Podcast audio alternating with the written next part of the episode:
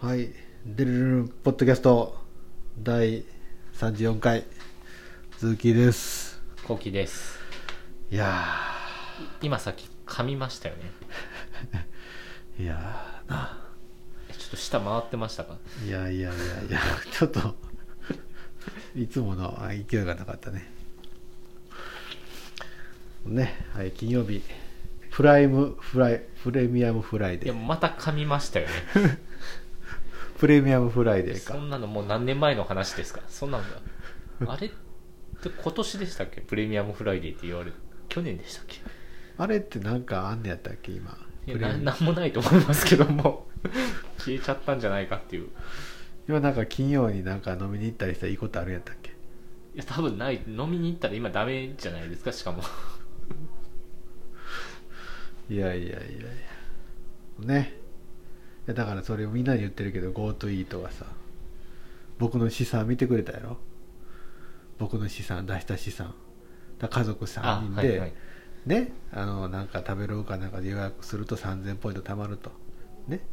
で次回、えーまた食べに行く時に今のプレミアム食事券を、えー持っていくと多分3人で6000円の食事したとするとマイナスさポイント使うとマイナス3000円でしょ？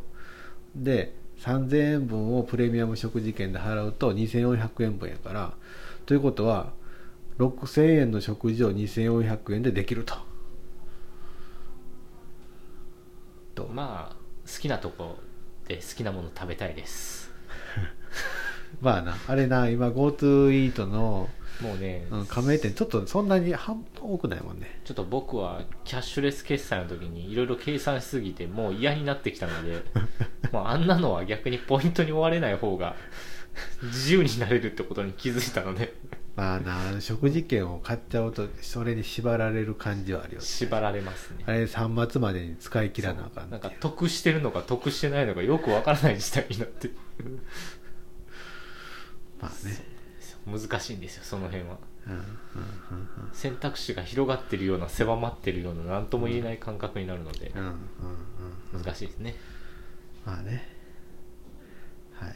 まあ GoTo トラベルもね GoTo イートもうん。あの手この手で金を儲けようとする人のでもさあれ絶対もう情報弱者と何？強強者の違いが出るよね GoTo 関連は GoTo 関連は出やすいですね。まあ、うん。でももともとどっちかというと高所得者向けのキャンペーンですよねあれ全部。まあね高所得者を金使ってもらってっていうのがねもちろんそうやとまあ高所得者っていうかまあ中中の上から上の下あたりにいっぱい使ってもらおうみたいな感じですよね、まあ、本当の高所得者はもうそんな気にせずにまあまあ言ってると思うので、まあそうかもね。うん確かにね。この日本に一番多くいるうん。微妙な小金持ちみたいな人にいっぱい行ってもらうみたいな。まあね。制度ですね。いやもう断然あやかりますけど、まあでも直接そのお金を配るよりはレそうですね。レバレッジって言うんでしょ？はい何だっけ？2倍詳しい3倍にうん。それがかかってまあ効果としてはあるんじゃないかと。まあ、ただねやっぱり悪いことする人が多いので、うん。GoTo トラベルもすごい悪い8名の5泊6日の予約で初日に地域振興クーポンだけ使い切って逃げるっていう無断キャンセルの何それ？事件があったらしいですよ。え？えいやあそっか。お金を払わんと。そう無断キャンセルで地域振興共通クーポンだけなんかもらう。あその日のうちに使えばキャンセルってなってもその日の0時までは旅館キャンセルかどうか分かんないのでそれすげえな。その間に使い切るっていう。なかなか考凄まじい。案件があったらしいですよ。えいや予感は泣いているという。ーほんまやな。はい。はいやっぱあ怖いですね怖いな。悪用されますね。でも頭ええ人おるな。いやまあ言ったらパソコンと一緒ですよ。ソフトウェアと一緒ですよ。やっぱりセキュリティホールっていうのが絶対できるんですよ、制度が。複雑になれば複雑になるそうね。はい。まあそういう今複雑という言葉が出てきましたがあのマクイーンの方ではあのシステム論の話がぼちぼち出てまいります。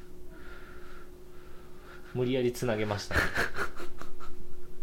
複雑系というかね、複雑系ですね。うんシステム論はい。ということで、えーパート1長いな。Basic Principles 長い。 Basic Basic Principles 長い。やっぱり基礎大事ですから、まあでもパート1がこれ肝やもんな。言うても。 Basic Principles がな、あとはどんどん怪しい方向に行くかもしれない、パパート2各論やからな。はいまあチャプター6ねえーこのファミリーメディシンの哲学的科学的基盤の続き引き続き参りますよ。では今日取り直して。あそうそう昨日大輔会またすごかったわアクセスが。やっぱりあれちょっとあれはたまたまじゃないと思まああいつ誰かに狙われてるんでしょうね。うわ、うん、もしかしたら世界中から狙われてる可能性ありますよ一気に上がったもん。あれなんやろね。なんでわかんねやろね。大輔会って別にあでも D サイドって出したもんな。あれでやな。ああはい、まあ今日 今日は大好きいないでね。多分数数アクセスしかないんでしょうけど。はい頑張っていこう。なんで愚痴ってるんですか？いきなり。えっ、とニューパラダイム来たよ。ニューついに満を持してニューパラダイムの話ですよこれまでね旧パラダイムで起こる、まあ、いろんなこう不具合とか異常をずっと永遠と伸びてきたマクイーニ先生ですがついにニュータパラダイム。ね。えーっとまああのその古典的なパラダイムっていうことの批判がまずありますけどね。古典的なパラダイムは、まあ、とりあえず、えー病歴身体所見検査結果から鑑別診断を推定、まあ、鑑別診断を考えて、えーでそれからその後なんだいろいろ検査とかまたして病類が最後確定診断を行うと。そういうのがまあ従来の古いパラダイムと。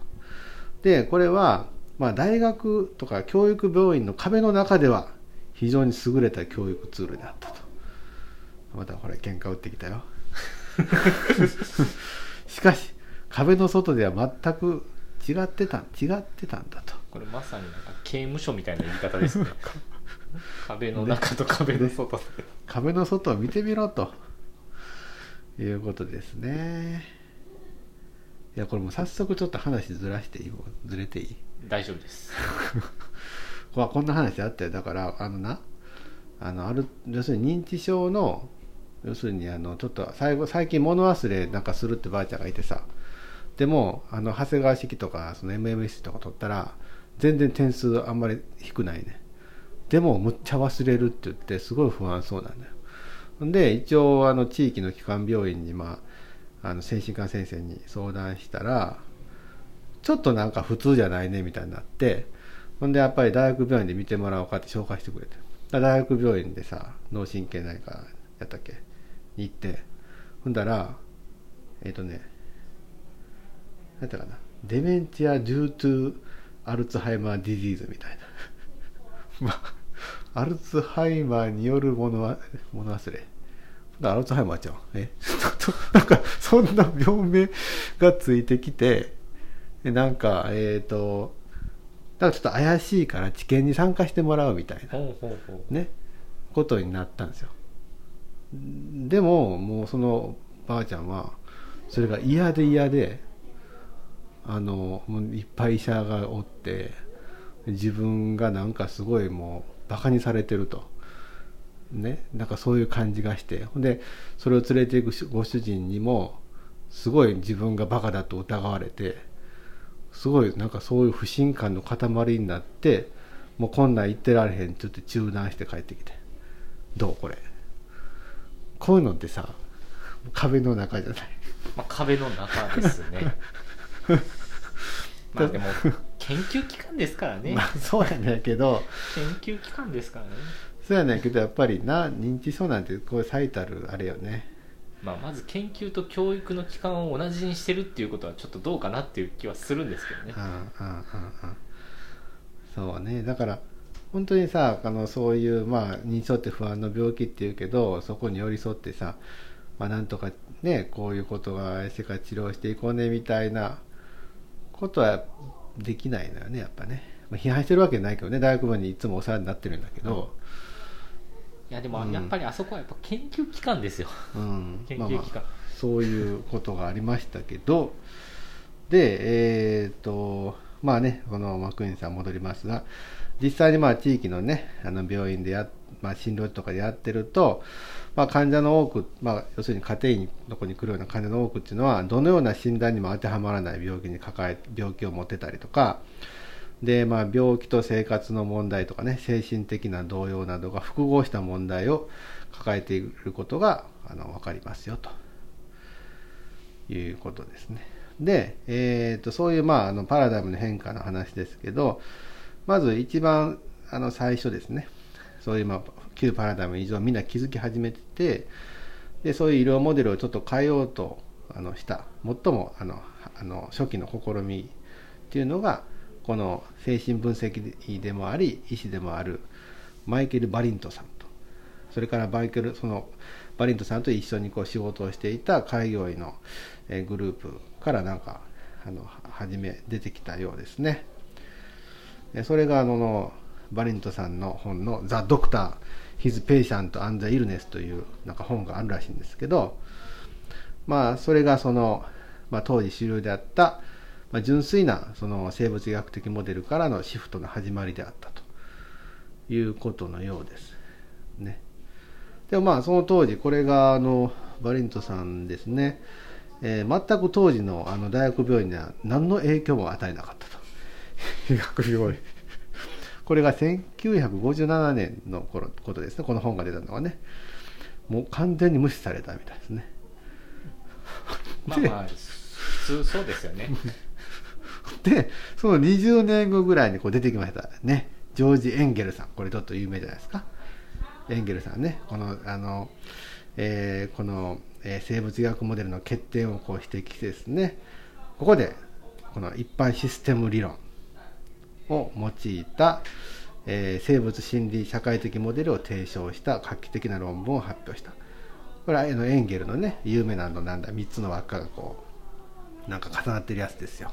BPS モデル。そうそうそう。先行医なら見たことがある家庭医の出てきたわけですね。エンゲルさんがね。20年かかりましたね、うん、でもねエンゲルさんはねこの生物心理社会的っていうのはあんまり名前気に入ってないんだって知らなかったよね。なるほど。これはねなんかこう平案件。でエンゲルさんはインフォメディカルっていう言葉が好きだったしね。意味わかれへんねんけどね。あの infomedical っていうのはまああの人体のあらゆるレベルでのこのインフォメーションのあのが大事だと。いうところに焦点を当ててるらしいんですけどちょっとそれ生物心理社会問題どういう関係あるのかな？ちょっとよくわからないですね。これね一応ねインターネットで infomedical で調べてみたんやけどなんか怪しい会社とか出てくるだけでね。全く医学のそういうなんかサイトはヒットせんへんかったんやけど今はこれも医学界から無視された 完全にもう死後になってる感じ。まああの海外では分からへんけどね。海外まで調べてないけど。なんか死後的な感じですかねはい。でねえっ、ー、としかしですねエンゲルさんのこの生物心理社会的モデルもですね、えー、実は今あの現在は あの家庭医療学の中心的な部分である全人的なアプローチっていうのはあの含めることができなかったということですね。確かにあの3つの他はね、あんまり、えー、全まあ一部含まれてると言ってもいいと思うけどね。ね心理社会。全人的って言ってもいいかもしれないですけど。ほんで、まあ、まあ不十分であったということでその後に出てきた人このカート、えーと、ゴールドスタインさんという1900えー、1908えー、1900年代ぐらいの人ですよね。1965年亡くなっているねこのゴールドスタインさんという人が初めてこの全人的アプローチということをあの提唱したと。なのでこれをこうゴールドスタインパラダイムって呼ぶらしいですね、うん、でそのゴールドスタインさんのパラダイムの本質というのはまず遺伝的傾向、ね、遺伝的なものを背景にして、まあ、無数の心理的な、まあ、事実とか、まあ、無数の社会的関係環境的な、えー、課題問題の中にある、まあ、あの歴史とか現在、まあ、歴史の中でですねで現在未来を持つ統合された存在として患者さんを、えー、このそういうもの全体として見るとそういうのがあのゴールドスタインのパラダイムであるということのようです。まあ分かったような分からないような。はいまあ、そういうのがあのその新しく出てきたニューパラダイムの歴史的なものということですね。まあまあまあまあな。この辺はまだ難しいですね。うん、で、まあ、そういうニューパラダイムっていうのは、まあ、あの特にやっぱり家庭医療にあのファミリープラクティスにファミリーメディシンにあの非常に親和性があるということですね。でまず家庭医というのは、えー、そもそもどういうものかというと病気とか技術ではなくて、ね、関係性という観点から自分たちを、えー、定義するんですよと、ね、何々の専門とかではなくてで何々ができます注射ができますとかそんなんなくてまず関係性という観点から自分たちを定義すると。なのでまあこれ繰り返しですけどね家庭医っていうのは患者さんの病気がどういうものかをねあの知る前にまず患者さんとの関係を築いていくんだと。なのでまあ患者さんに対するあの我々のコミットメントっていうのはもう無条件であるってことですよね。ねだから、えー、患者さんがどんな問題を抱えて、まあ、診療所に来られてもその問題に関わらずあのその人にあの家庭医は対応するんですよということです。ですので、え家庭が得意とするのはもう身分化な臨床問題の評価ですと言い切ってる、ね、これもう言い切られてますね。家庭医っていうのはあのが専門というか得意とするのは身分化な臨床問題の評価であると。これポートフォリオを書かないといけないですからね。うん。そうあるからね。身分化な問題。そうそう。でえっ、とそうですね。だからまあ、えー、まあそういうことやな。うん、うん、だからまあ私たちっていうのはこういうまあ後で出てきますけど還元論的にね重層的な、えー、ふうに考えるんではなくて患者さんという個人のことを考える傾向があるんですよということですね。こんなの絶対今の診療報酬で評価されない感じですね。まあそらな。まだねオールドパラダイムに基づいてる診療報酬ですからね。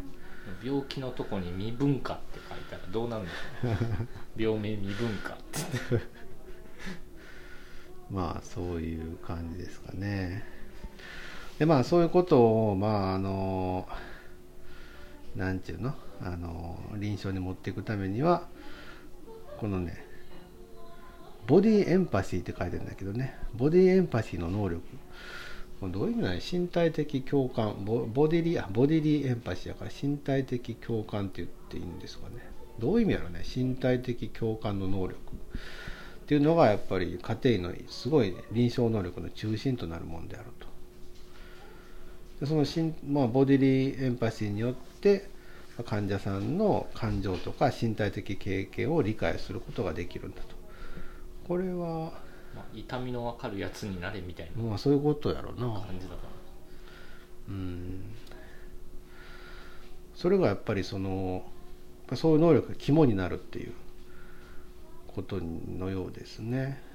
そうですね。とある臨床研修病院でやってる入院体験とか、うん、あ。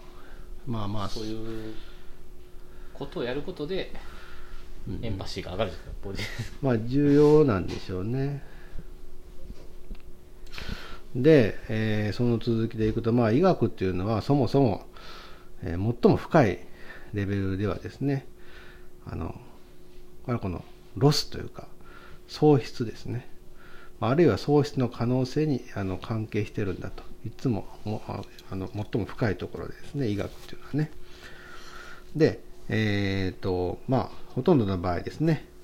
まあ、多くの病気とか、まあ、その病気の診察においては、まあ、そういうジェネラリストっていうのは、まあ、開業医さんっていうのは、えー、そういう喪失とか喪失を恐れる患者さんを相手にしているんだと。ね、で具体的には、まあ、病気とか加齢による、まあ、身体機能の喪失であるとか、まあ、病気という汚名を着せられるということの喪失ですよね。だからそれによる雇用の喪失、それから友人とか家族の喪失、でさらには自分自身の生活さえも喪失してしまうという可能性。そういうところにやっぱりあの、まあ、地域の医者っていうのは直面せざるを得ないんだと。これなかなかまあそうよね。まあね何かいいことがあって病院に来る人なんかいないですからね、うん、いやこれにさこういうのって直面するのっていやこういうの言ってくれたらいいよねだからやっぱり家庭医とかちゃんとこのニューパラダイムで患者を見ようと思ったら医学の一つの本質であるこの喪失に直面せざるを得ないところなんですよこれ。